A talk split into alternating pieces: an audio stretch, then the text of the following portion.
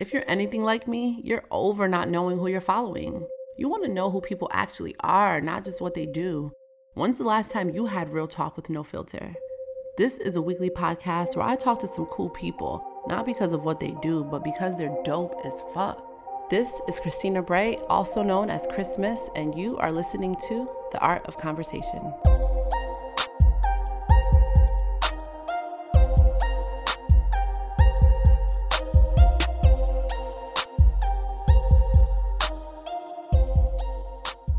Hey folks, quick message from the producer. This episode was recorded in front of a live audience, so you'll feel like you're actually there with crowd participation and all of that. Stay up on future shows by following Art of Convo on Instagram. Join the conversation. Welcome, everyone, to the Art of Conversation. I'm very excited and blessed to be sitting next to a legend, a living legend, April Walker. Um, so, before we get into the book, I just want to let everyone know how we met.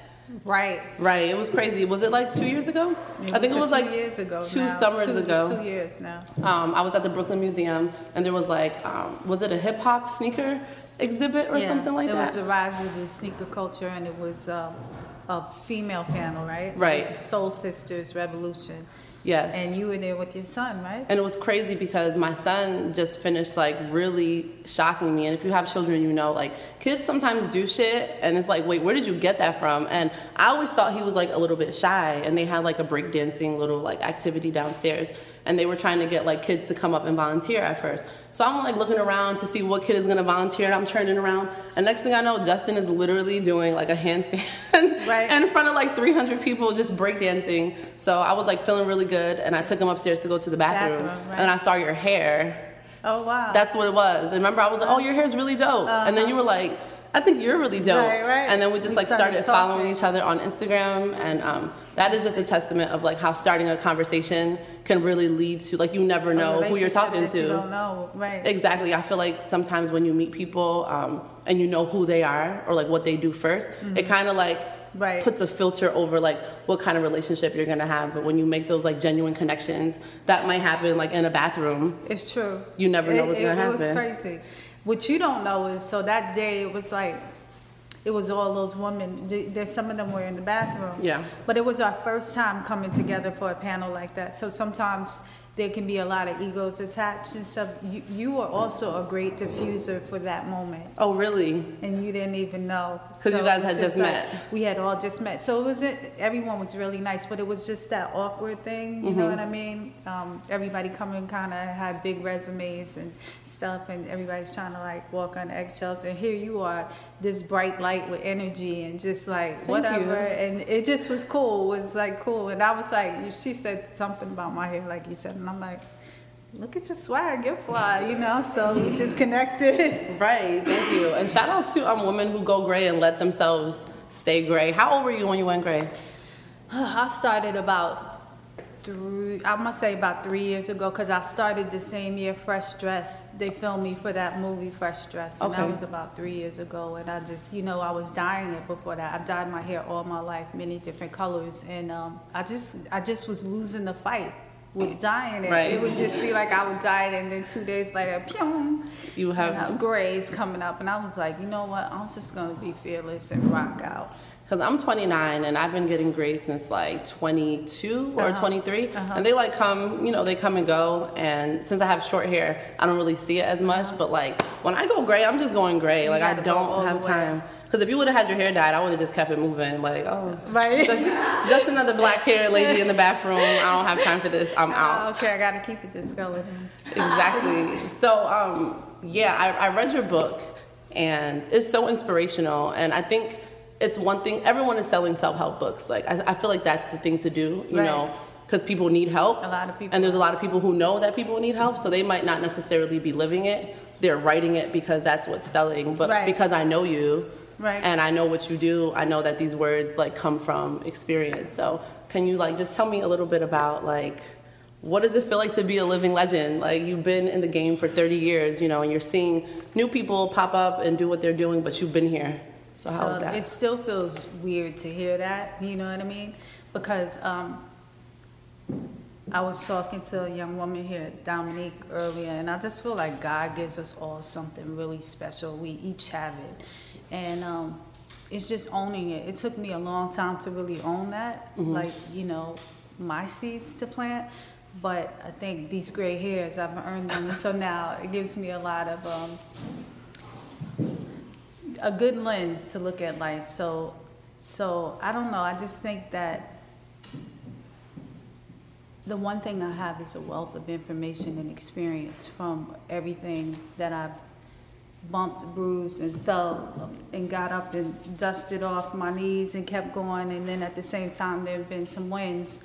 So I wanted to pass those jewels on um, because I could talk every day and give you something and still have something when I go to the grave. Right. So it's not for me to hoard this information and, and, and, and keep it. You know, I think that it's our blessing to give it away and to share because I honestly believe that each one of us are amazing and we all have something special. And in sharing that, we're mm-hmm. empowering our communities. When we empower our communities, it circles up. We can't wait for it to circle down. It's never going to circle down. So my bigger agenda is seeing us live the life that we imagine and really empower our communities in, in the process. And in some small way, I'm hoping that this book is like a conduit for someone that's on their passion pursuit and it speaks to them in whatever that is.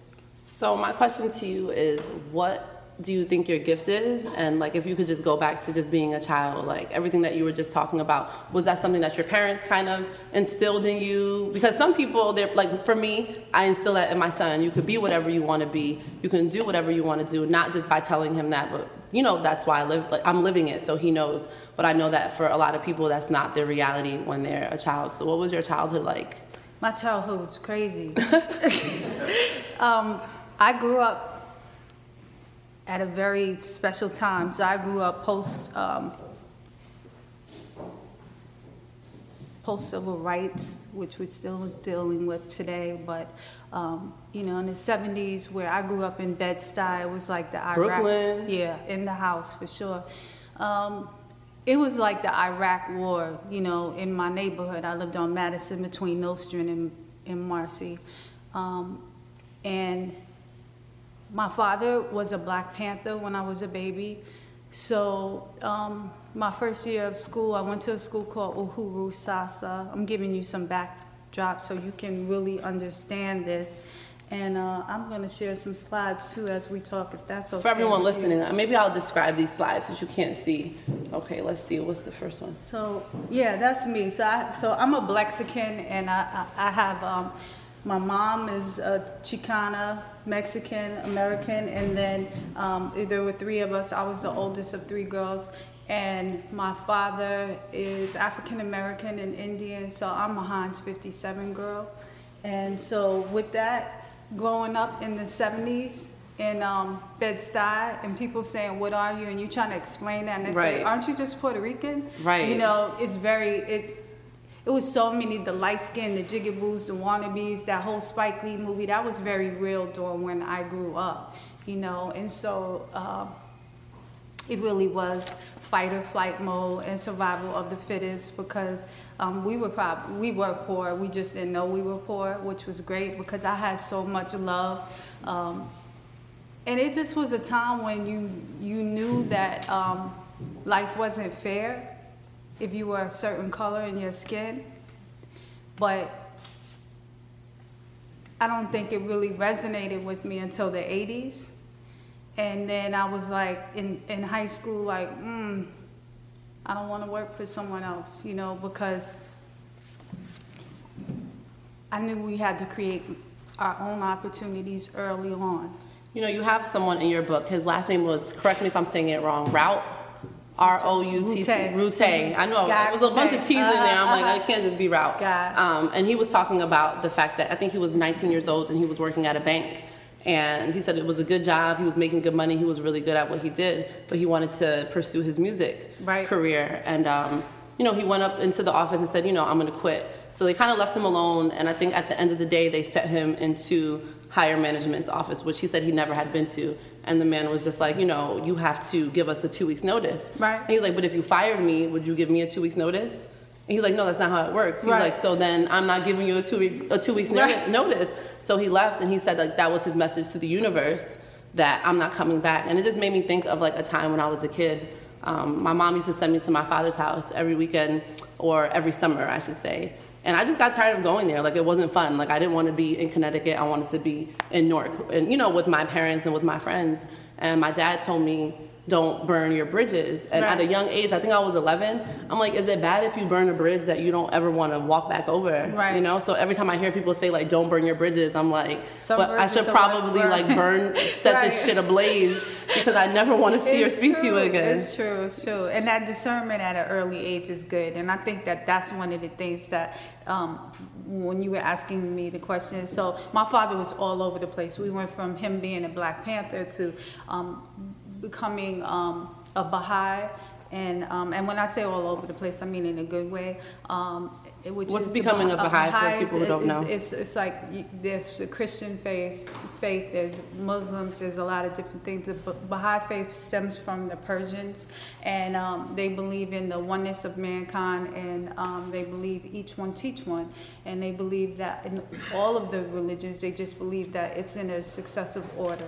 So that's a very um, general brushstrokes of it. But so we we went from all these different phases. But I think because of the time I grew up in my very um, fight the power moments of the 70s and c- coming from being born in that stage and, and, and, and then seeing that and going to Uhuru Sasa my first day of school and then them not accepting that when I went to public school. So there were so many things that went on. I think I carried that fighting spirit.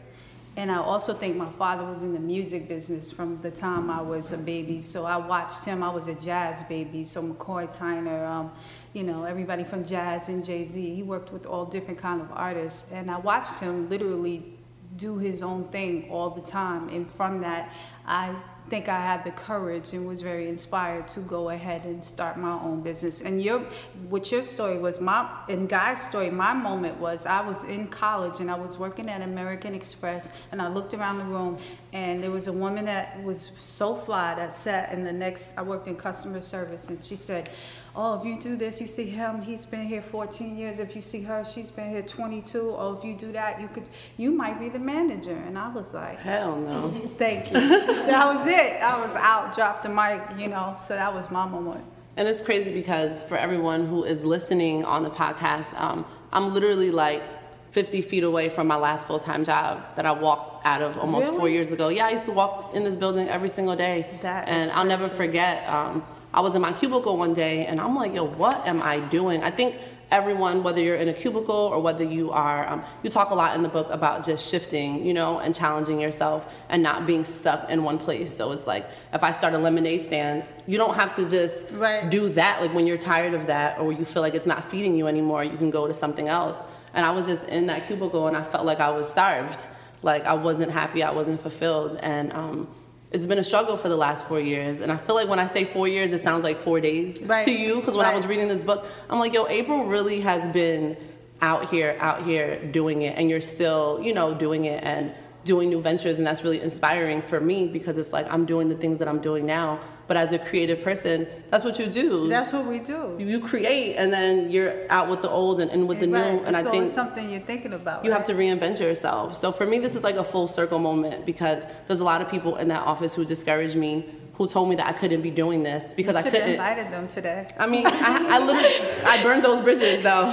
Those, those bridges are burnt, so I have no way to contact like them. Exactly. And you know what? I think that for a lot of those people, I saw one of the guys, his name is William, standing outside of Penn Station not too long ago smoking a cigarette. And when he saw me, he's like, yo, I'm proud of you. And he's like one of those people who has been working for the company for God knows how many years. So even though he was low key hating on me Right. when I was in the cubicle, you know, I think when you see someone actually Do it. crawl out of the bucket, you know, it, it's inspiring to you because Absolutely. those are prison bars. And I always talk about the cubicle because that is my experience. But your cubicle could be anything. You could be doing something creative right now, and it's not really really feeding you, but you're doing it because your ego won't let you stop. You know, like yeah, you want to win. You want to show people who really don't care whether or not you succeed that you can do it. You know what I'm saying? I had my moment where I had to walk away like that, so I totally understand. What was it? Was it the pet shop? It was, Okay. it was. It was another time with Walker Wear, and it was like at the height of its perceived success, um, and it was just overwhelming. I was very stressed. Um, I had a New York, a Las Vegas showroom, and I felt like when I got out of bed in the morning, I had 200 pound weights on me, you know, um, and I just I had a lot, a lot of overhead, a lot of management, and when you when I first started, I started totally to be creative. I fell in love with what I was doing, genuinely. So how And old were you when you started Walker Wear? I was about 20. Okay. Uh, no, when I started Walker Wear, I was about 22, maybe 20. But you opened your store- at at 20. Yeah. So what is, cause I'm 29, right? And I can't even fathom right now at 29 to like open a store. So how did you go about, like you just woke up one day like, I, I want to open a store? No, no, no. So I was in college still, and I um, knew I wanted to do something. I wasn't sure. I was going to school for business and communications, um, and at New Paltz. Shout out to New Paltz. And I walked into. I used to hang out all the time. I mean, really hang out. The '80s was one of the best times to live. To be hanging out for real, for real. I believe it. It was from Studio 54 to um, Apollo Amateur Night. At the, it was on, you know. So I was at in Harlem, and I went after Apollo. I was with my girlfriends, and they said, "I gotta go pick up this outfit." And they took me down 125th Street, and we went to Dapper Dan's. Right. And that was just like my life changed right there. I was like, this was what I was looking for. This is what I'm gonna do. You know, hip hop was on the rise. The music was banging. It was becoming commercially viable. We were already ripping up our jeans and figuring it out. But there was no clothes. It was Sassoon. It was Gloria Vanderbilt. It was, you know, um, Lee jeans and Levi's and stuff like that. But there was nothing really that spoke to us. And the clothes weren't made for us. You know, we had to always configure it to make it fit right, Right. and stuff. So um, when I saw him doing it and doing his way, I said, we don't have anything like this in Brooklyn. And that was the inspiration Right, to so you start a started business. Walker Wear. That's how I started, and I really started on a dollar and a dream. I was I saved up that money at American Express, passed the hat, and literally my store might have been. I mean, it was a it was a decent size, but it was still, you know, wasn't huge.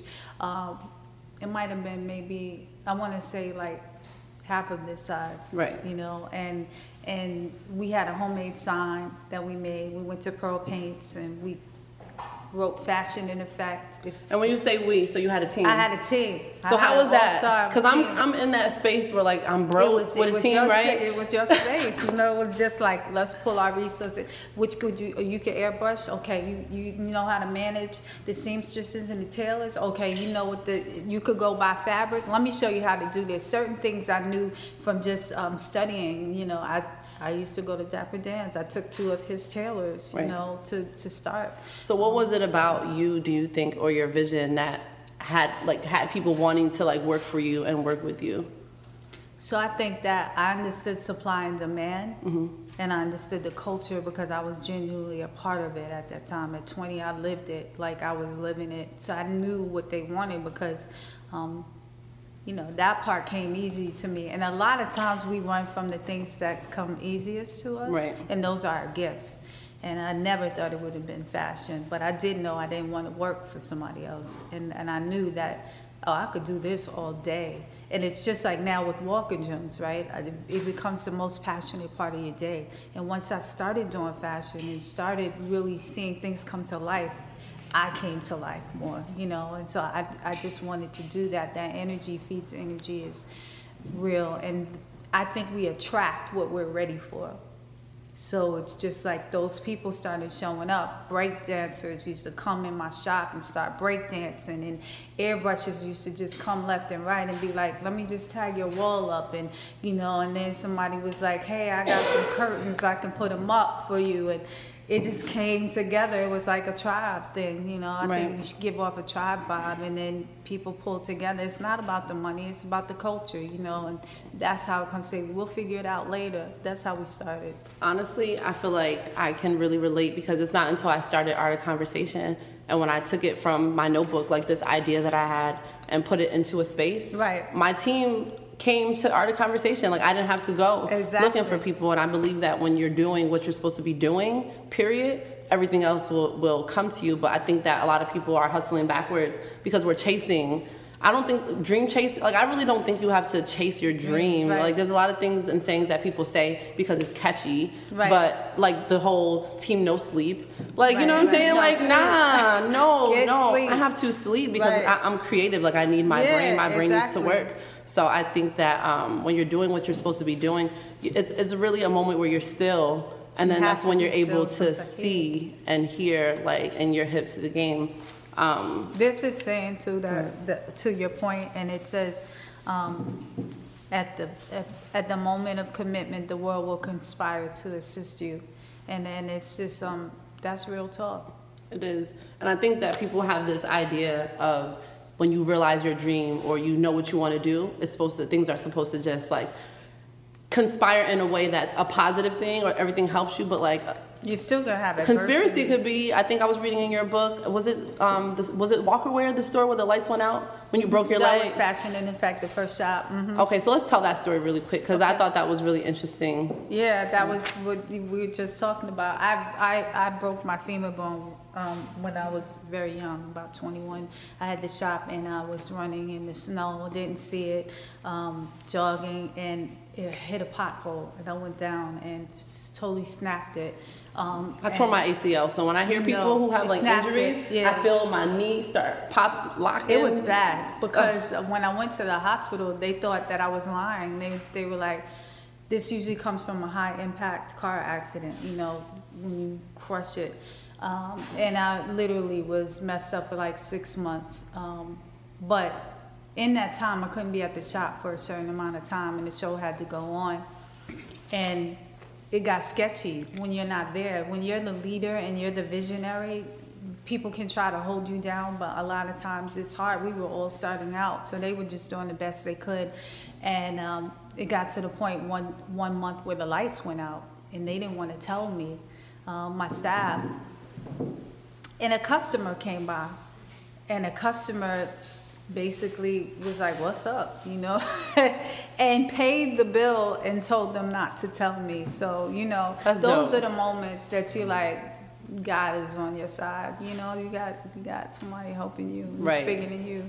But I feel like a lot of times people will like say come home with the, to the lights being off and they take that as a negative thing like oh no I'm doing the wrong thing on. but a lot of times and just from my experience personally um, bad shit happens sometimes It does. and, and it has nothing really to do with you it's just for you to gauge which way you should go so like if a tree falls down over here you're gonna have to make it right if anything I feel like it's more helpful It is. because it's more apparent you know when things are just kind of like coasting I feel like you can really live a mediocre life because you're not ever challenging yourself because you don't need to. Like nothing is happening. You don't. There's no call to action. Like you can just coast for the rest of your life. Absolutely. If everything's easy, you're not doing it right.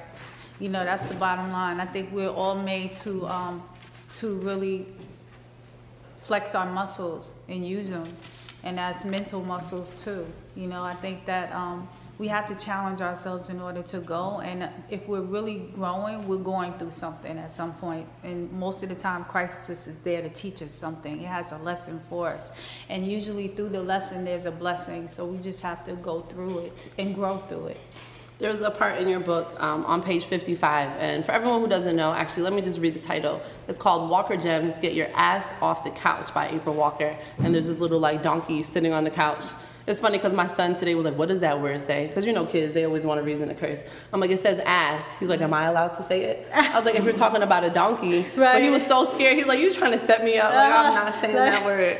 Um, How old is he? He is seven years old. That's- and I've heard him, like, you know, kids. Yeah. I mean, I, I don't know about y'all, He's but like, I was I cursing at a young word. age, and I was saying more than ass at seven years old. But anyway, um, so let's just talk a little bit about how the book is comprised because you have Walker Gems, and at the top, of some pages and certain pages, the whole entire page, you have like these quotes. Right. So where did Walker Gems come from?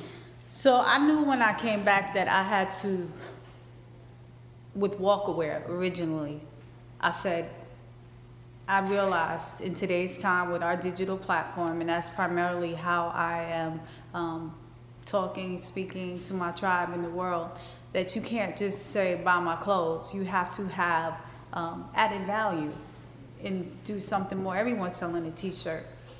Everyone's Literally. selling, Literally, everyone is know. selling a t-shirt. And honestly, Walker Wear this time around was more about this for me. I wanted to connect with other generations and stay creative. I wanted to get in um, other creatives' heads and understand the digital platform. What better way to do that? I also wanted to c- connect, right? Generation X and Y. And I feel like there's a disconnect within hip hop in our culture period we're losing each other you know? Right. so uh, this was a great springboard to do it without being preachy and to also use the tools of today to uh, to test it out for other experiences. So it's been wonderful but the point to that is i knew that i couldn't come back like i'm back yo buy my shirt you know? So i had to do something and i'm like what do i have? Experience is what i have. And i'm also in this space in my life um, with timing is I do believe it's bigger than myself. You know, that's my that I feel like at this chapter of my life for forever, if I walk in the room, I want to edify it. I want it to be bigger than me. So um, maybe when I was 20, it was like, yo, I'm dope, you know, and you can't see that even if I didn't admit it to myself. At 20, we don't know anything, but we think we know everything. But um, the gray hairs have helped me a lot, you know, with the experience. So that, that's what Walker Gems is about. It's all about empowering others while empowering myself in the process. Right. So on page 55, you say consistency transforms into discipline that creates congruency in your life that will allow freedom. And I um, was reading this this chapter, and what came to mind is like being creative versus creating systems. And like I'm a professional at being creative because it comes easy. When it comes to like Systems. slowing down and like making automated systems like things that work on their own, like you put them in play, and like I'm not. That I'm person. getting there Right. because I'm building a team. But that's where they'll help. Right, because for me, I just want to be the person with the ideas. Like I want to Yeah, think these ideas. Like yo, this shit is dope. Trust me. Boom. Like go make it happen. So how did you do that? Well, I'm you. So that will stress you out after a while. That's a good way. And then you have to look if we're smart, if we get, if we're, if we're wise enough, we can look in the mirror and say, what's not working, right? I have all these great ideas, but if I can't move them, what does it matter, you know? So then you start doing, um, being self-aware. You know, that's a big part of the journey. And so you look every per- every period. For me, it's usually honestly every five years. I do these checks and balances on um, what's working and what's really not working. In Like how do you do? Do you have a calendar date every no, five I years don't. that I goes just up? noticed that it's been about five Right. years in my life, and that's probably spiritual. You know what I Yeah, mean? well, That just speaks to me. Um, but but I knew at some point, like you can't keep doing this because your growth is going like this, but you can jump and you can really grow because I'm more creative, right? So I need more space to create, but I can only do that if I'm not trying to micromanage, you know. So what are the systems? And now that we have these digital systems like Expensify and you know Hootsuite and all these other things, it makes it really a lot simpler to automate and to delegate. That's the other part of it as creative people learning how to delegate because a lot of times we're very controlling and we don't mean to be control freaks but we have a vision. So with that vision we're very specific about what that is we want to see and it's a trust factor but i just think that the people that work with us we need time to really fill them out and they need to fill us out to get to get that trust bridge built where you can like push out right? Right. There's a part in here where you talk about um, the three C's, and one of those C's is confidence, right? And I think uh, like one of the bullet points that she put in there was like your, your handshake. And to me, when I shake someone's hand, and especially with women, and they give me like this little like handshake with like their pointer finger and their thumb, like I don't take you seriously Right, because you're not confident. You know what I'm saying? So I think um, for me as a woman, it's even more important to let people know and I don't I don't feel like I'm extra. I mean, that's just my opinion. Right, right. But like if I'm gonna shake your hand, whether you're a man or a woman, I'm gonna grip shake. you up, Yeah, and you're gonna know that I'm here and that I'm Right. I'm serious about my shit. And you should be. Right. Like I think that's everything. Just like looking in the eye. Right. You know, it's just like um, we all are given some. You know, we have to, especially where when we came up. Like it wasn't sexy to be an entrepreneur when I started. So try being like twenty in your twenties, talking to people and saying you're serious and you're in overalls and shell toes and you know a tank and farmers. It was tough. You know. Um, So what was it like being a woman then? Because like now I experience a lot of things. I feel like sometimes, especially like when I'm on set and like I'm directing, like as a woman, you have to kind of speak a little louder. You kind of have to be more aggressive Exactly. because people, especially men, men do not like taking direction No, from women. don't. Whether it's in a car, driving, like oh you can't parallel park. Let me help you parallel park. Like All of a it. man to the death. Like they they want to be in control. So what was that like for you? Not only just being a woman, but being a woman who was like in a field that didn't exist. Like you were really groundbreaking. I think you have to do just what you just said. Right. Like, it's it's definitely the firm handshake. It's definitely looking someone in the eyes. It's definitely um, being able to have an assertive voice without be, having an aggressive voice. Um, it's also being able to to speak up, even when it's uncomfortable. You know, um, it's also able to be to find the fine line of being diplomatic, but still getting to your yes as a woman. And sometimes it takes just being, I don't care if you don't like me, but Right. this is how it's going down, you know. Um, and I mean, there were ugly times in my career, you know, where, you know, you literally have to stand on the table, you know, like, stop your feet or do something worse, you know. But I think this is the biggest problem in the industry that I was coming from, which was entertainment first. I switched over from the entertainment industry into fashion in the sense of when I first started, I started working with a lot of artists, you know. Um, so I was doing a lot of custom work and a lot of that stuff. So um, entertain entertainers are um, great people, but a lot of egos. And um, in the record companies, it's a whole nother dynamic. So you're dealing with 10 different dynamics. Um, so it's hard to please everybody. Try putting being a woman on top of that in the equation with all men. And then being a fly woman, which You is another it- layer. Yeah, another Right. layer. And then you have this unspoken thing that's like, no, that's not happening. Let's do this business, you know? Right. So it's just like all of those things. But I think after a while, if you consistently do those things and stand your ground, you something mm-hmm. called respect shows up. Right. And then they just like, oh, she's just cool. She's about her business. Don't even come at us like that. And that's what ended up happening. So I have a question. Why did you pick this picture of a young Jay Z? I'm gonna assume he's like 24 in this picture. Yeah, because that's when I really was hanging with him, and he, my father was working with him. Then we were hanging out one night, and that was at um, what's the spot? Um, Ham? No, it wasn't Hampton. What's the one on 14th and 17th over there? Um, near um, uh, what's the the you guys have to know. Come on, 17th, like um, University. Uh, there's a big like concert spot that everybody goes to. It was like two doors. Is it something something ballroom? It's, No. it's probably like the Hammerstein Ballroom, but Hammerstein is up, right? Huh? Highline ballroom. Probably. That not on 14th. It's like on 15th or 16th. That that the Gramercy Theater. Is it upstairs? They have an upstairs you go on. I went to see Wu Tang recently there. I saw um. Oh, that's, You know what I'm talking about? Anyway. Anyway, Hope it's was there. Yeah, we hung out there that night, and that's where I took the picture. My pops was working with him at the time, and jazz really.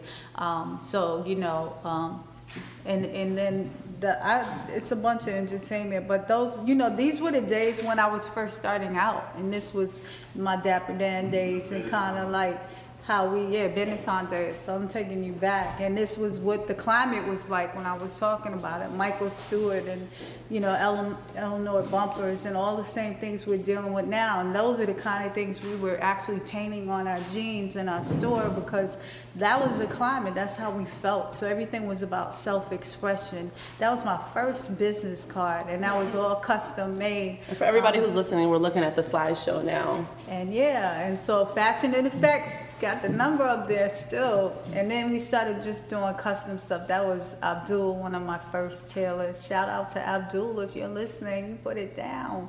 Right. And um, Afros, I don't know if you remember, but there was a great group that Jam Master Jay had called the Afros. And Afros had a great album cover, and we made those for the album cover.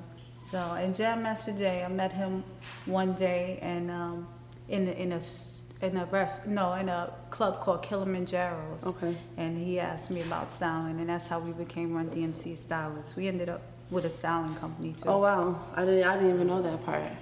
Okay, let's keep going on the slideshow. What's Okay. next? Who's next? So um, that's Baja. Baja. We started out in my house, and then we took it from my house. And that was your partner. Uh, no, he was part of my tribe vibe. Though, Okay. When we were talking about like attracts like, then he he worked with us in the marketing.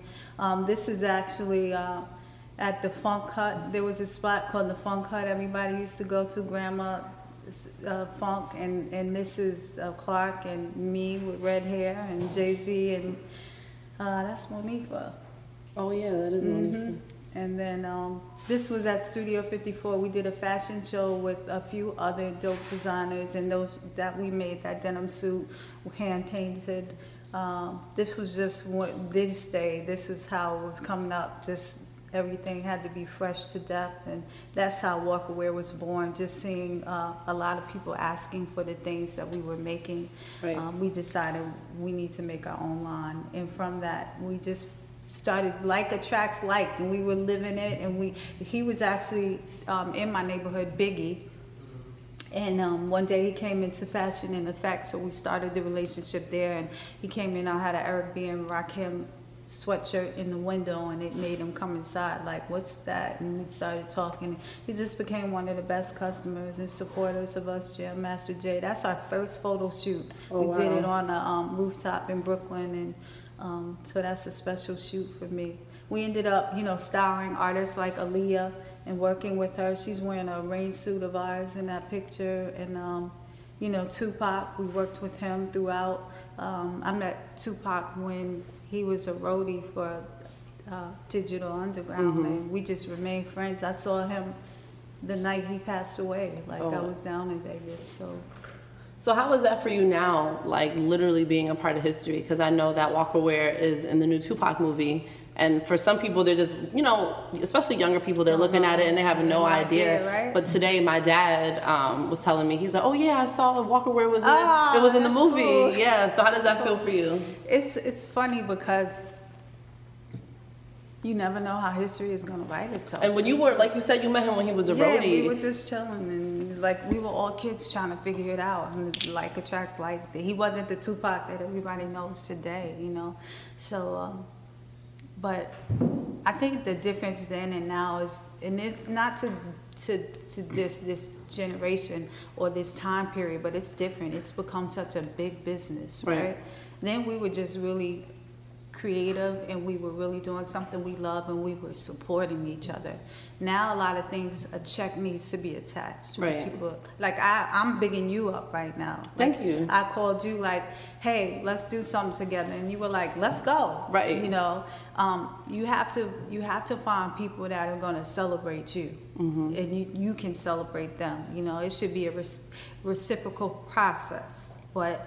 Um, what you were saying earlier, energy attracts energy, and there are no mistakes. So I'm um, acknowledging you right now. Thank you, Thanking you, for today. And For this real. space equals space. Shout out to the Shout Equal out Space. to them. I'm gonna have to do a drop for them later because this space is super dope. It is. They let me do whatever I want. If I have an idea, Medina is just like, just tell me the date. I'll he trust me. I'll give you the keys. That's amazing. Come through. Um, I just wanted to speak to the the whole idea of we're seeing it now, especially on social media. Like if somebody doesn't have a million followers.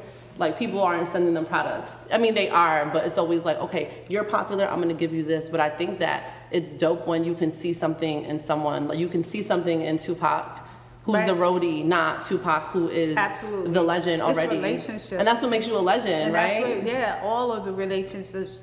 People look at it like, well, how'd you know? You don't know. You, but you know authentic people, and you know people that are real.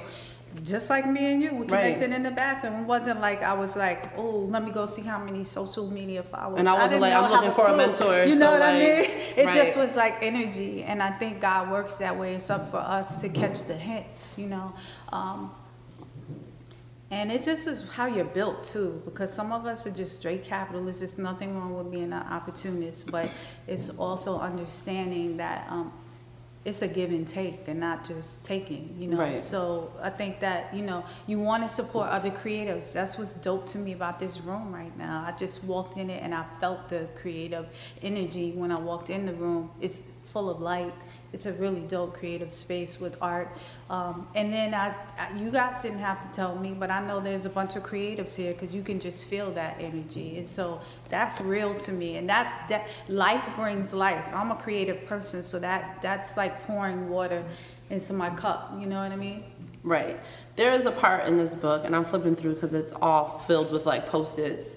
Um, and you were talking about the fact that you opened up a pet shop right after 9/11, um, and it didn't succeed. Right. It didn't quote unquote succeed. And you talk a lot in the book about failures. Right. And um, I, I know that people live their whole life trying to avoid failures, but that is hustling backwards again. Like that's something that you cannot avoid because if All you avoid them, you know, that's like trying to avoid the tolls. Right. You're trying to go to Florida, happen. but you're trying to avoid the. You're never gonna get there.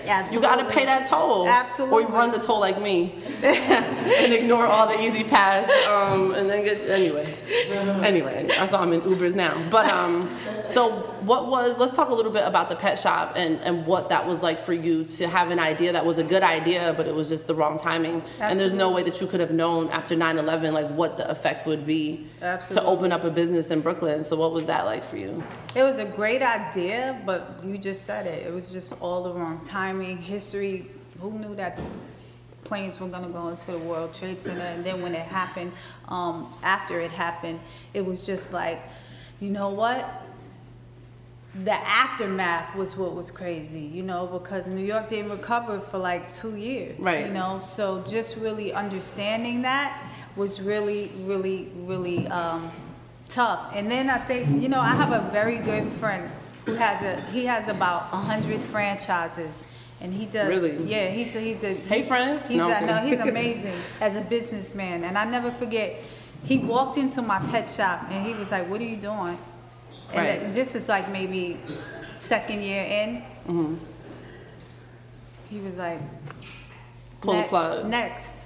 And But I you was were open like, for but four I years, was, right? I was open. Yeah, I stayed there. But he was like, when we talked, he was like, let me tell you something. When I open a franchise, I don't care how much I invest. I give it three months. I know within that three months through traffic, through this, through that, he had a very calculated way to arrive at that, whether it was a bus or not. Because otherwise, it's like you're just bleeding Right. and you're you're not stopping the blood, you know, stopping the pain.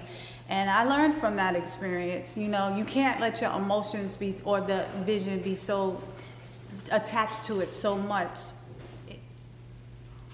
and let it uh, cloud the reality. Right. So what was your most recent failure? Would you say? I'm still figuring all my failures out, but um, I think that um, you know, I, I reframe the word failure because I think that nothing is a failure if you get the lesson. Right. You know, and I'm, I'm serious about that because um, a lot of my perceived failures were either, we were talking about earlier, how you might see this and have to, to go through something as a test. Through that failure, I either made a relationship Right. that took me to my next step up, or it was a lesson, or it was a blessing because God was telling me, pause, mm, Don't do that. you can't do anything right now. I need you to just tone it down and I need to talk to you and um and take you here. So I don't call them failures, but I think my my my last um Oh, I don't know if I want to really talk about this on on the podcast, but you know what? I would say that it wasn't a failure, but it was not the best move. I I, I did a um, it was my failure. So Right. let me say say that I'm taking accountability. Disclaimer. It. I know we gotta was do that my sometimes. failure. It was my failure. I actually teamed up with not probably the best partners for me Right. in, a, in a fashion um, film series that I was putting together. And um, instead of owning that, and when I saw it early on, I didn't stop the bleeding. Right. And then it was an awkward conversation later. Mm. And um, I had to take responsibility to the to the people and apologize and walk through that. It was a great experience for me just because I will never do that again. Right. Um, for various reasons. But um, but it worked out. We're all cool now. It's all on the table and we're moving forward. I know what's happening. We all know what's happening with the fashion film project. And um, I just think that we have to be very real and sometimes being real is painful. Um, but it's best because honesty is always the best policy. right? People have this idea that like success is something that feels good, and obviously, um, there's parts of it, there's rewards of it. Like for me, is the freedom. Like my son just um, got out of school two weeks ago. So he's able to stay with me every day. You know what I'm saying? Like I That's had a big day the other day. Um, I had this like closed panel that I was on. I was super proud of it. And he was able to come with me and see That's what I. huge. They sent me a car, like that's back and forth. right. I'm like, oh, we living. I didn't get paid, but Uh-huh, I also didn't have to get on the subway in 95 degree weather, you know? So that was like a win for me. But people have this idea that success is just like Jay Z's Big Pimpin' video all the time, 24 7. And I think what separates successful people from mediocre people is that successful people are not afraid. It's like you see, you already know what's about to go down, you know all the walls are about to crash beside you, but you're okay with that. Like you accept that challenge. And that's like a small price to pay for, for me, it's a small price to pay for the freedom. So if I come home and my lights are off, I'm like, yo, it's summer. Like we live till sun don't go down till 8:32 Right. anyway. It's gonna be so right. right. So you find like ways to be um, optimistic. So um, and not to go. out, That was like a little bit of a tangent. I want to get back. It wasn't. I just want to contribute to that and say that when you were talking about failure, fail forward fast, you know, because it teaches you where you need, need to be. You know, um, I think that we need to embrace our failures and look at them differently because they really are a part of, you're never going to get away from going through this whole entire life without failing. But could So- you imagine what that life would look like? That's the It thing. would be the worst life ever. It would be so boring. so boring. Um, but there's no way around it. You will fail when you, if you leave your house every day for the rest of your life. There's something that you will be you you will have an obstacle, and for the rest of your life you're gonna hit a speed. You're gonna hit a bump. You're gonna fall. It just happens. So the owner, the sooner we own that right there, we're okay. You know what I mean? Um, because then it's like, oh, okay, it's gonna happen. Now we just, my biggest asset is being naive to fear, Right. and I think that Some um, people call that crazy. yeah, I mean, I mean, but it's good crazy, and I think that um, for me, fear will is worse than failure because fear will paralyze us from moving. At least if we fail, we can learn from that experience or know what not to do the next time or, or com- confirm this wasn't for us, right? We need to go this way or do this. But paralyzed means I'm not doing anything. I'm not going front. I'm not going to, I'm not moving. Um, and that's still failure, but that's failure without progress. Right. Which is just like, what's the point? You Right. might as well be dead. Right. So that's it. And what you were also talking about, I think that um, it's faith. You have a lot of faith. You know what you were talking about. If the lights come home and this and that, if um, the lights are off, whatever, we lit because it's summertime. Summertime, you know, literally. like that's a person of faith talking. We going on the rooftop, having a barbecue. That's a person of faith who's so determined. You know, you you can see your vision. You know where you're going. You're not worried about it. That's that's your spirituality too. That's that's God lighting you up. Right. That's what. That's why I say it's lit. I'm gonna start saying that, like, cause God, right? Because I can't stop saying those It's two words for the life of me, and I feel like I'm too old to be saying it's lit, but like it No, really all is good. lit. So like I really don't know like what else to say. It's fucking lit.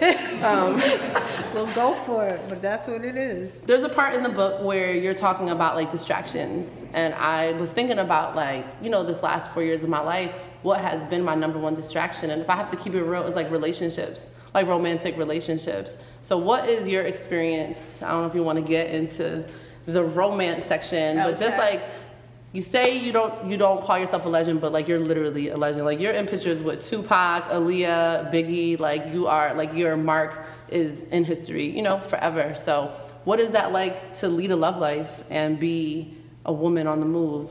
Hmm, that's hard. That's a hard question. Is lit or is not lit?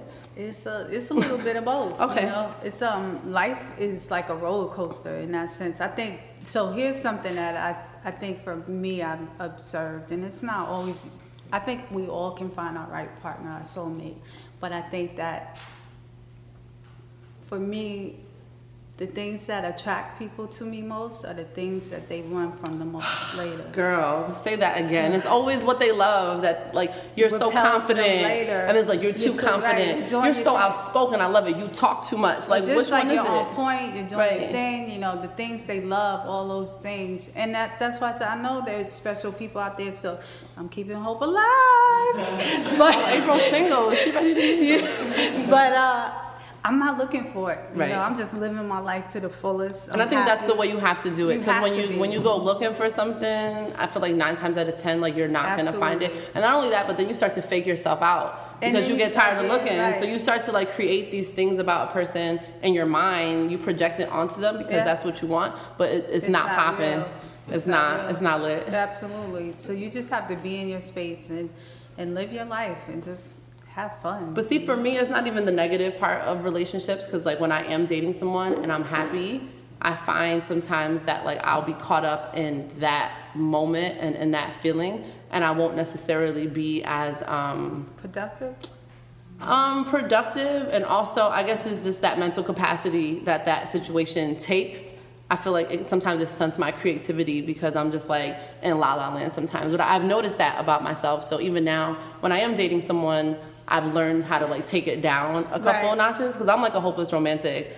Every, I think I told um, my cousin Walter one day I was dating someone new. I was like, oh my God, I think he's the one. He's like, bitch, you said that about the last one. I'm like, you're right. Like, I, I always think that this one is the one because I'm an optimistic person. But um, now that I realize that it's like affecting not only my business, it's not about the money, it's about the fact that I know that I have something that the world needs, right? So when I make the connection, like you were saying before, like Walker Gems is bigger than you, it's for the world. Now that I know that my responsibility and the gifts that God gave me aren't for me, it's not for my family only, it's for the world. Right. I feel like now I have more to lose because Right. it's like if I'm cuddled up and booed up and not doing the work that I was called to do, like the world is gonna suffer because Right. I'm not doing what I'm supposed to be doing. There's a time and a place and a season for everything. So I think when it's when you're ready for it, it's gonna just be like bang, Right. you know. Yeah, yeah. I'll I'll keep you posted on that Keep one because I do not have it. I don't Just hit me when the you get that bang. Just Yeah, I'm- like, yeah, I got the bang today. I'm gonna hit you. So I want to open it up to anyone in the audience who has questions. Nobody has questions. I want to shout out someone here. Hi, Ms. Walker. I want to know when did you write this book? Uh, so it's funny, Michelle.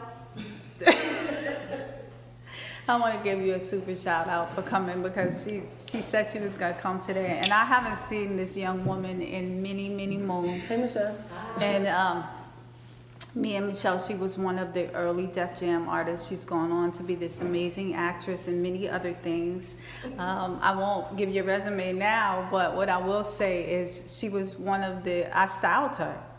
And, and it, that was many moons ago, and I don't understand how you can still look the same. so, It's called being black. It's called black don't crack.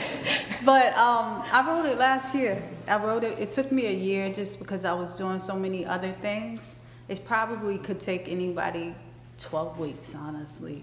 But the hardest part for me was I never wrote like a book, and then understanding I, there was so much I wanted to say in this book.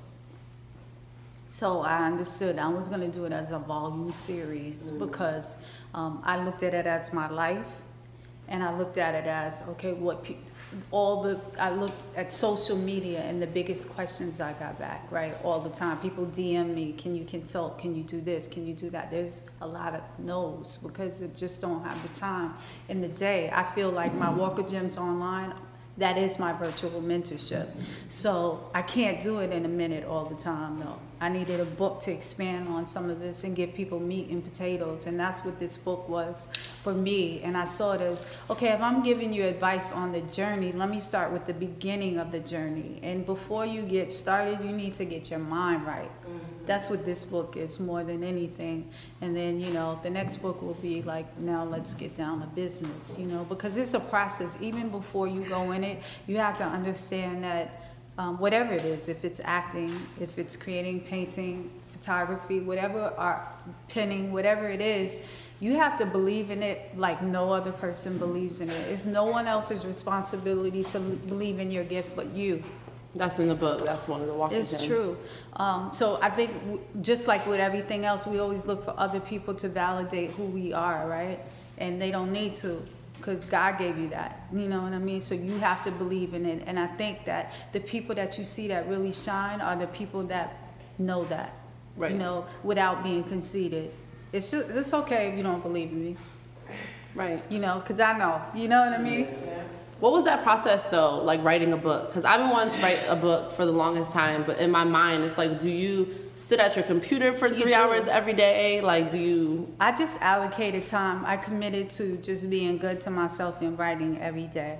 And I did it. Some days was shit. Some days it took me like hours to just do a page. And then some days I was flowing. Right. You know? But just the fact that I committed to it, I'm proud of myself. And I, you know what really helped me? The first time I wrote I wrote everything. I was actually doing a lot of social media posts with. The- You have some pictures in your Yeah. book, too, I wrote. I wrote the whole thing because for me, when it when I write it, still it's real.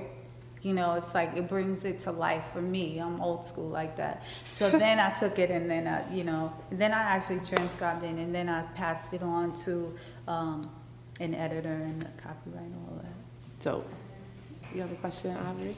Um, so with everything that you've experienced, April, um, and all of the hardships, the adversity, even the positive things, like if you had to condense all of your experiences down into one gem, what would that gem be? That is a great question. Okay, what would that gem? Um, Do, do, do, do. Take a second. That's a lot. That's a lot of gems she's Yeah, it's- I have a lot of good gems like that. To me, that it's very hard for me to say one, but it can't. I'll say one that's the first one that came to my mind was um, you can't celebrate your future if you're mourning your past. Mm.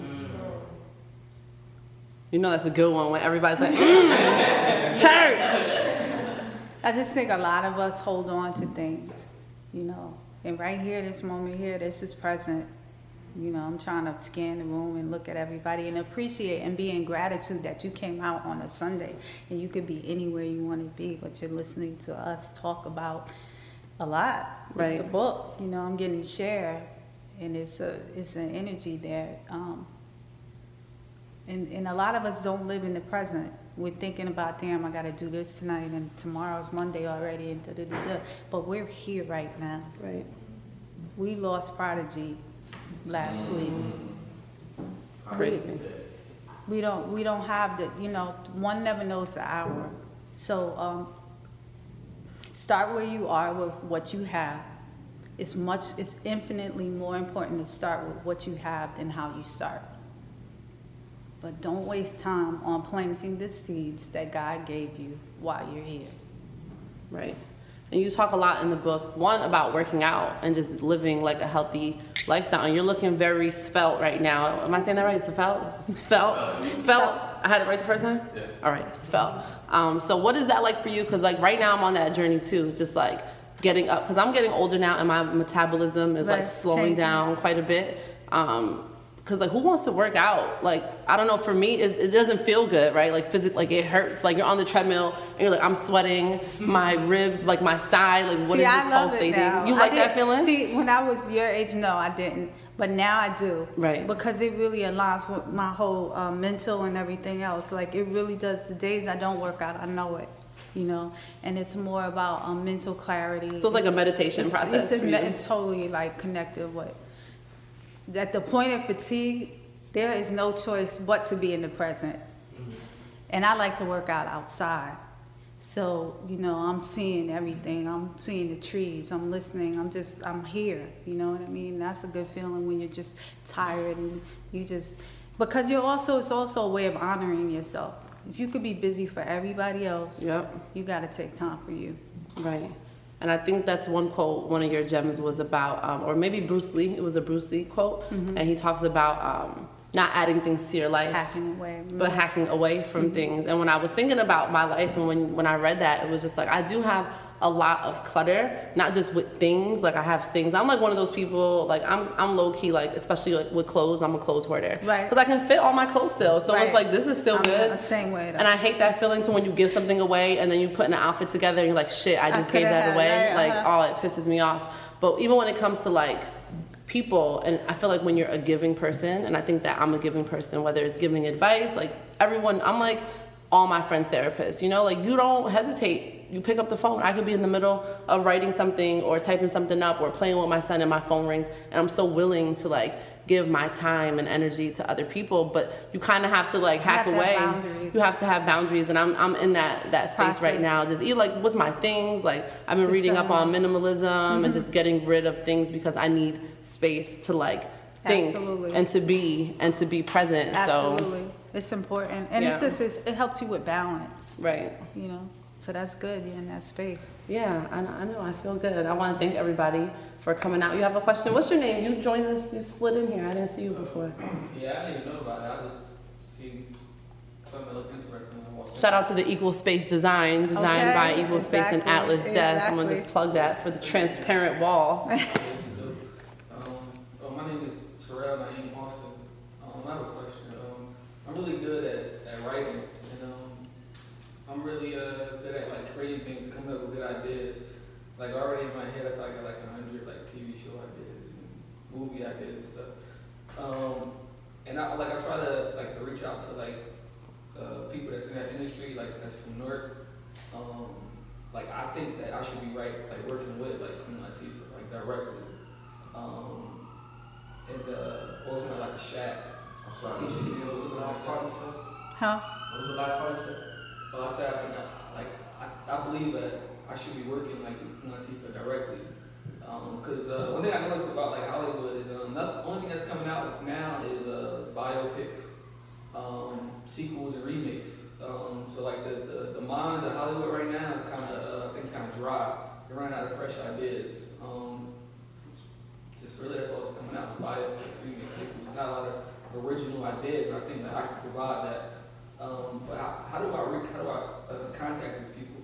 Because um, you know, it's usually like it's like a who do you know kind of business. You know, you write them on Twitter, they're not responding to your DM, they're not even looking at it. Can I take the first half of this? So go for it. I got, I got a little bit for you.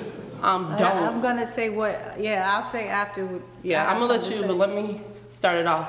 Um, I my thing is don't like you. You wanna you have to start doing the work first because anybody could knock on somebody's door and say like, hey, I can promise you this, and it's like, but what have you done? So if you don't have things that you're doing already, to the point where like for me, I just started doing shit like. I have an idea, I'm gonna make it happen, and like April was saying, work with what you have and who you have, because you're you're trying to reach out to all these people who are legends already, but you could be fucking with Tupac, you know what I'm saying, when he was the roadie for Digital Underground.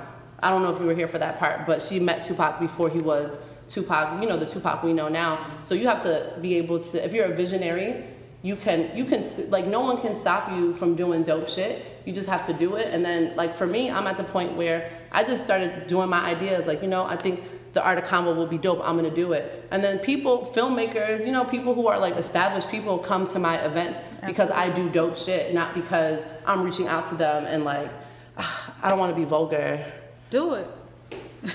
Like you can't be a dick sucker. You know what I'm saying? And I hate to say it like that because when I, when I look at people and they only reach out to me because they see that oh you worked with this person, you worked with that, I want to work with you. It's like nah, like you weren't with me shooting in the gym. So you have to be that person. You have to be the visionary and the people. You will attract those people. And then Queen Latifah might hit you up like yo, I saw this YouTube series that you did. You know, do you want to come work on this show? So I would say use that energy that you're using to reach out to these people and actually create what it is that you want to see in the world. Oh, here's what I would say. She said the same. She said pretty much what I'm gonna say. Except for the Um, sucking part. I'm um, sorry, I'm a little vulgar. Um, no, it's It's Sunday, good. my bad. Um, so here, here's the thing. You live in a space and an age where you don't have to wait for someone to create your opportunities, right? You create your opportunities. Just like there's a team here with her today that's making this magic happen. Shout out to y'all. Thank you. That's just teamwork, and they're out there dime a dozen. There's someone who wants to help you build that vision that you have for that film. You know, um, it's just finding them, and there's there's so many ways to find them. You know what I mean? Um, it's networking is a big part of it, but people respect more when you start the process and you get it going. And if you have something good, it's just at that moment of commitment, the world will conspire to assist you, and it will happen. But the few things are going to happen. Right now, it's like prep school. You're learning. You're going to be discovering as you're building and growing out that dream. That's the first part of it. And the second part of it is, with today's digital platform, you might Maddie see it, and you don't even know who Maddie C is. But you know, it's like, just like it's just like a director from back in the day who did his first film and that was when we were doing film and it was a lot more expensive and he took his credit cards maxed them out and he did a pass the hat with his family and friends and what was the movie Was it Inkwell? which one Was Madison Inkwell? inkwell so yeah it might have been inkwell and it was just basically a big movie that won you know um, and it did very well at the box office we probably can think of about three or four more like that She's got to have it. She's got to Spike backs have it, his you know. out. So the thing is, though, you could do it on an iPhone, make a movie on an iPhone these days. You know, literally, there are iPhones that are that good. You know, so I mean, you buy go go to go to what is that B and H, yep. Mm-hmm. get a camera, and you could get a really good camera cheap. And you can get a team of interns that know what they're doing, and you guys could figure it out and come out with something great. No, I was, I was just adding on what, mm-hmm. agreeing to what you were saying. Hmm Um, And you got film guy, film people Yeah. behind you that could yeah, tell I you. know, so you gotta learn the art and you know study the craft too. And it's a very competitive business, so you know just because you think you owe some somebody owe you something, this business ain't made for that. This business is made with a lot of talented people, and a lot of it happens sometimes out of luck, sometimes with a lot of talent. But you have to be able to accept that and be able to get in and make your way, you know, because then nobody owe you anything, and not all the talent that's out here. And also, I think the part that we didn't touch on is being a good person, right? Like being a good person, being a nice person, being a genuine person. Where like I genuinely thought your hair was dope, like in the bathroom, like, and that's a And you connection. weren't afraid to say it. Yeah, like, oh, your hair is dope. You know, sometimes we focus so much on like the artwork and we focus so much on what it is we want to do that we forget like how much being a good, genuine person, a person who does what they say they're going to do, a person who shows up, a person who works hard, all of those things, you know, your character, I would say is like 85% Percent. Uh, of what it is, but stay out of people's inboxes for now, man, for real. Cause like, and th- no, for real, because no, people people talk to each other. People talk to each other. It's like, yo, you know this dude at such and such. He It's added you too. He added a you too. very He added you too. And then it's just like, cause, cause although you might not be that person, you're coming from a genuine place of like, no, I just really want to work with you. Understand that these people, you talking about Queen Latifah, put in work. So you have to, before you could even say that you should be making something for her, it's a lot of work that you that you So- have to do. Like like like Tobias was saying, like nobody owes you something because you think that you have good ideas. It gotta like where are they? Def- Um, I just, I just wanna add to it, I think that, um, social media has put us in a place where we feel like we can just dive in somebody's inbox And- and, you know, like, go for it. And I don't blame you for feeling that way, because as a creative, we all feel like, man, I should be working with this person, you know, like, I should be dressing this person, I should be doing this. And there is, it's no doubt that that's where you should be, but it is about putting in that work, you know, because, I mean, just to speak for Chris, not that, I- I mean, you obviously don't know Chris because when you walked in, but, um, she's worked with like Spike Lee and she's done a lot of different things, but it has happened after she's put the time and effort into her own work. And now people see like, oh, I want to Building her own this, I want to content. So it's no doubt that you have the talent, you know what I mean, and that you probably should be working with Queen Latifah or, you know, whoever else you name, I don't remember, And it'll but. happen. It'll hmm? happen. It will. Yeah, it will happen. happen. But just understand, like, It's a process. sometimes for people it, it does work out that way. Like they can send somebody a message and it's like, oh, I That's a want to work once, with you. no, But, extraordinary you know, circumstances. I was talking to Ivy when I came in. I'm not a photographer. I just love taking pictures, you know. he And she's like- a dope photographer, by the way. But and he's anyway. like, I want to see your work, and I'm like, I don't have no work because I don't look at myself as a photographer. You understand what I'm saying? So if you don't have anything to show, you you you send Queen Latifah a message, and she's like, well, let me see your work. And Loading. what do you have? You know what I mean? Like you don't have nothing to show her. It's like what's this show that I hate? Real Housewives of Atlanta. Like back when I watched it first season, um, Sheree. She had like a, um, a fashion show with no fashions. I You got a fashion show with, with no fashions. Like who? Nobody's taking you seriously. I I, just want to add been too. Um, more recently, because I'm a singer, um, I've submitted a few songs to blogs and I haven't heard anything back. And I know for me that kind of was disheartening because I felt like I do have something good and I don't like feeling like this. I don't like feeling like, you know, my music isn't good enough or, you know, having people critique my music in such a way that they're so far removed from it that they can't possibly understand it. Um, I was talking to my best friend Kaylin and also Chris and DJ, and I set out to start uh, not necessarily a blog, but a playlist where I just go around on SoundCloud and I find different underground people's music, like people that are just starting out, and I'll make a playlist of songs that fit a specific mood I feel, and I'll do a write up on it. So it is just more so, like Chris said, if you have that idea, create that space for yourself because nobody else is going to do it the way that you want it done. And that also gives you the opportunity to have product.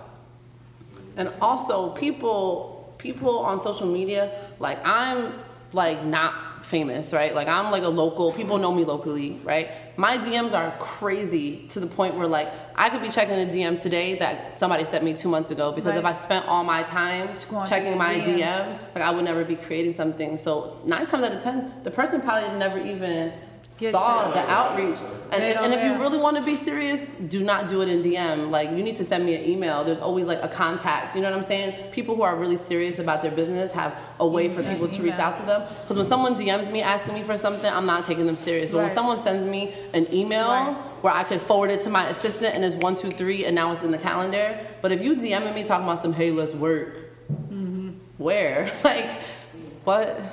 Before we move on, would you agree to the part where I said, like where I said, not- not even just movies, but even TV shows, even that's kind of like, but they got a little better over the past few seasons, I guess. We got Power and um, Empire and. Uh, The Carmichael TV Show. stuff Like, become a but lot better. Overall, would, would you agree that like uh, movies are kind of like There's a lot of room for improvement and there's a lot of content to bring. I agree with that. But that's dope Yeah. though. Yeah, the I fact mean- that it's lacking is yeah, like it's it's a great open. opportunity for you. And Sorry.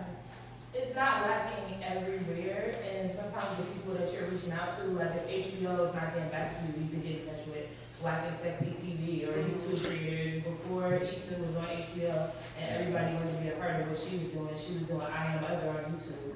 And everybody I know watched that every week, and that's how she got the HBO deal. Like even people sitting there using out to blogs. If Complex, which is not a blog anymore, but if Complex is not getting back to you, maybe you should hit a local blogger. and Uh, perfect. I'm a writer and I used to write for a bigger outlet. And when I wrote for that big outlet, everybody knew in my face because they saw me at Fashion Week and they saw me doing all these other things. And now I'm smaller and I have control over what I write and I could write about people and they're so busy chasing after the big people mm-hmm. that they don't think to create their own local buzz. absolutely. Because that's like if you look at it like a highway, that's where all the traffic is at, right?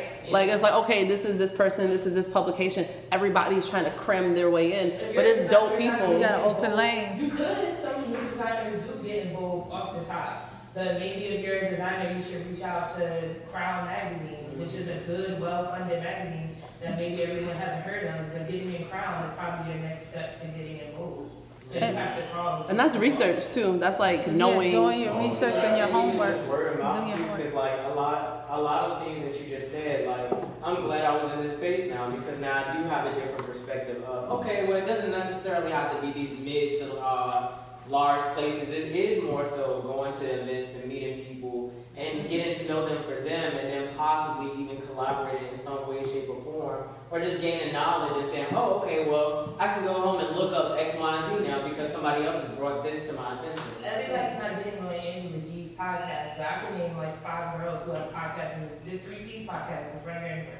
Mm. No, Nobody's pitching them to get on that podcast, but everybody's running to Angela Yee, and that might be your next step to getting on a podcast. When they get big, people go back and listen to all the episodes, and one day they could be listening to you. It's- That, I'm sorry. That is, that's definitely so true what she said, and I find it a lot that, um, people, you spoke about, like, oh, everybody's like, oh, they got a hundred thousand followers, I wanna, but what you said, I mean, it couldn't be, it couldn't be any more true to that. People do not wanna use local people because they feel like they don't have a following. But that's where teams are created. Like with Chris, I've known Chris for a while, and you know, one of my girls, she she does makeup, and I'm like, yo, I can connect you with her. And the thing is, I mean, not with that, but not everybody see opportunity with that. Like they look at like, oh, I'm just doing her makeup for free, you know. But it's so much more opportunity because you have to look at the potential that somebody possess. You know what I mean? It's not about the following because people buy followers nowadays. You know what I mean? Like she is perfect for you. You know, like I, yeah, you know, just understanding that it's not about followers. It's not about what. I mean, it's great when people have connections, but not everybody's gonna connect you with who they know. And also, if you have 100,000 followers, but those are nobodies, not to say nobodies, because everybody's somebody, you know, we gotta be political, whatever. But I'm talking about you could have 5,000 followers, but those 5,000 followers are people who are making moves, people who have the power to say, like the people who follow me, there's people who are like, hey yo, I'm about to get you in this, and like they make it happen because it's the quality of what you're Quality doing. over quantity. Exactly, because some people are influencers, right? But they don't influence shit. I got fourteen hundred followers, and I get checks every week. Hello? with The things I've done on social media Okay. and writing jobs that I've done.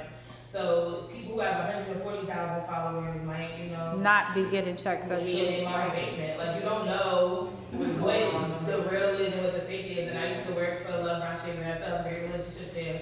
And that's the black girl that said all the Dove commercials, looking amazing, That's dope. walls. Shout out to Love Brown Sugar. Yes, she says it's a difference between being influential and being popular.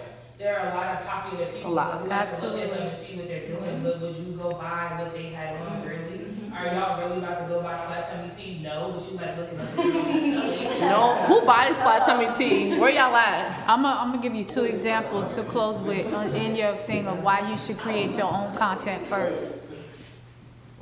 To your point, what you just said, I don't have that many followers, you know, but it's quality over quantity, and I don't even worry about it anymore because it's paid followers, it's this, it's that. I'd much rather have tribe members that are loyalists and believe in like minds, people, because I'm speaking to them and they're, they're hearing my language, you know what I mean? So it's resonating whatever message I'm trying to bring to them. Um, so, Walker Gems. Maybe now I just started the Walker Gems page this year and I might have a thousand people following me, right? On my page, I might have almost about 8,500 people following me, right? Um, and a little more on Walker Wear. Now, my Walker Gems page has been the page where all the opportunities have come with the least followers. But that's where I feel like I'm giving the most value in content. And so I've gotten American Express, Express has called me, Ford called me, all these other opportunities that have come. Not even Walker Wear, but that's that's the quality and me creating content on my iPhone with the dollar and a dream.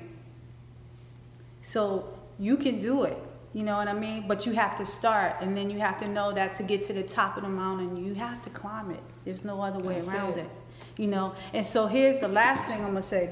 Here's another example. Joseph Sikora, to your point, because earlier you weren't here, but they were asking, we were talking about Tupac and Biggie and all these people that I've worked with. They weren't Tupac and Biggie that you know now when I started working with them. Tupac was the roadie for Dig- Digital Underground. You know, these are the people that I was vibing with, you know what I mean, and rocking with because I believed in them and they believed in me. And we knew where we were going. We didn't need somebody else to validate our dopeness. You know what I mean? So what I'm telling you is know your dopeness and find other dope people to work with. I saw him his first season out, and to me, I was like, he's he's the star power to me. That's what I thought. You know what I mean? It's called being a visionary. just like I saw Tupac and I saw Biggie, and I was like, these are the people that rock. Look, PM Dawn, as great as they were, I'll never forget. This was brand protection. You have a brand, you have a mission, you have alignment. They called me, and they had the biggest hit out. And Hype Williams called me. He was doing a video, and he wanted them to Shout wear out to Hype. Hype, hype. Um, they wanted him to wear Walker wear, and I had to say no. Mm. Hype got very upset about that. But at that time, I had Biggie and Tupac and, you know, Wu Tang and this. I felt like putting it on PM Dawn might hurt my brand in terms of everything. I was all rough and rugged suits. PM Dawn, I forget their hit, but it was very, it was pop friendly, which was great for that moment for them, but it wasn't representative of what Walker Wear stood for. So Amazon.com and you can get it at BarnesandNobles.com. So represent. We need to get these out there in the world so people can keep planting those seeds. And I want to thank each and every one of you for coming today. And where can everybody online find you? You can find me at I am April Walker at Walkerware and at Walker Gems. That's all my social handles. And um, I'm on Facebook, Twitter, Snapchat, Yes. and uh, She got a million ways yeah, to get it. and Instagram. Right. So- and I'm gonna do a Walker Wear, um, Walker Wear, Walker Gem giveaway. Um, I don't know how I'm gonna That's do dope. it, but I'll do it. And I um, love that. I'm looking forward to just, you know, working with you. Yeah, we're gonna we're gonna do some Yeah, stuff. we're gonna do some things. So stay tuned. All right. Thank you.